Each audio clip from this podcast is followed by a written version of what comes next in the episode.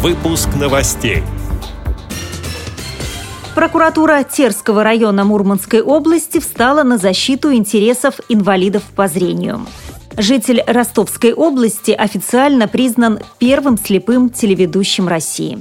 Российские незрячие яхтсмены заняли второе место в международной регате «Бонзай покоряет мир-2014».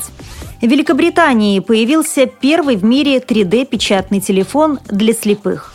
Далее об этом подробнее в студии Наталья Гамаюнова. Здравствуйте.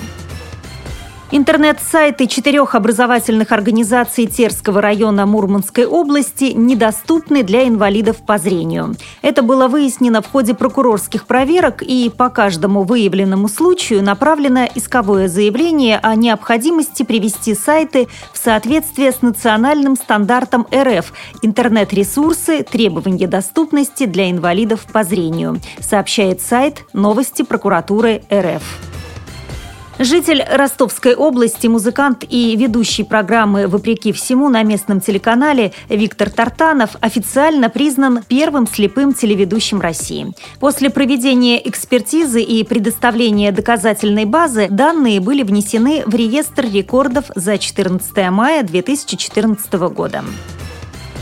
Российская инклюзивная команда «Паруса духа» заняла второе место в международной регате по Средиземному морю «Бонзай покоряет мир-2014». Среди членов экипажа люди с ограниченными возможностями здоровья, в том числе и трое незрячих. По словам одного из яхтсменов Олега Колпащикова, регата у берегов Турции стала восьмым этапом подготовки экипажа к кругосветному путешествию. Второй день мы вообще были первыми. Потом боролись, боролись, и в итоге вот мы разошлись тем лодкой, которая заняла первое место, мы разошлись в треть корпуса на последней гонке.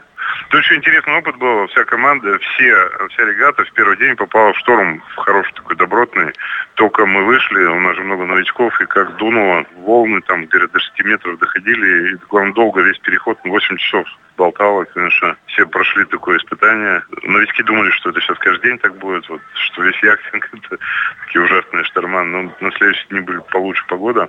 Для нас важно было получить навыки морского дела, побыстрее им обучиться, именно используя фрегат. Там другие условия, более такие, можно сказать, экстремальные. Проект «Паруса духа» появился в 2011 году, когда екатеринбуржец Олег Колпащиков познакомился с Сергеем Бурлаковым из Таганрога. Тот, будучи без рук и ног, в 2003 году пробежал Нью-Йоркский марафон и получил звание «Человек года». И вот он предложил эту идею в 2011 году. Мы поддержали, стали тренироваться, провели несколько экспедиций уже в разных странах, на Байкале, в Средиземном море, в Северном море, в Карибском, Таиланде. Мы не просто катаемся, то есть у нас э, формат гуманитарной миссии. Мы обязательно встречаемся с местными организациями, социальными, инвалидными и проводим встречи, мастер-классы, обучаем других инвалидов. Сами чему-то учимся у супер продвинутых инвалидов там в мире. Поэтому для нас плавание это один аспект, и не менее важный, а может и важная гуманитарная составляющая. Это наша миссия, это наша встреча. В ближайших планах у команды «Паруса духа» совершить путешествие вокруг Европы. Британская компания Ownphone выпустила первый настраиваемый телефон с шрифтом Брайля. Компания использует 3D-печать для создания панелей и кнопок. Их можно менять в зависимости от функций. Например, заказать кнопку для быстрого набора номера с надписью «Сын» или «Дочь» на шрифте Брайля. Пока телефон можно приобрести только в Великобритании. Его сумма 60 фунтов стерлингов. Подробности в программе «Тифлы час» завтра, 28 мая в 17 часов по московскому времени.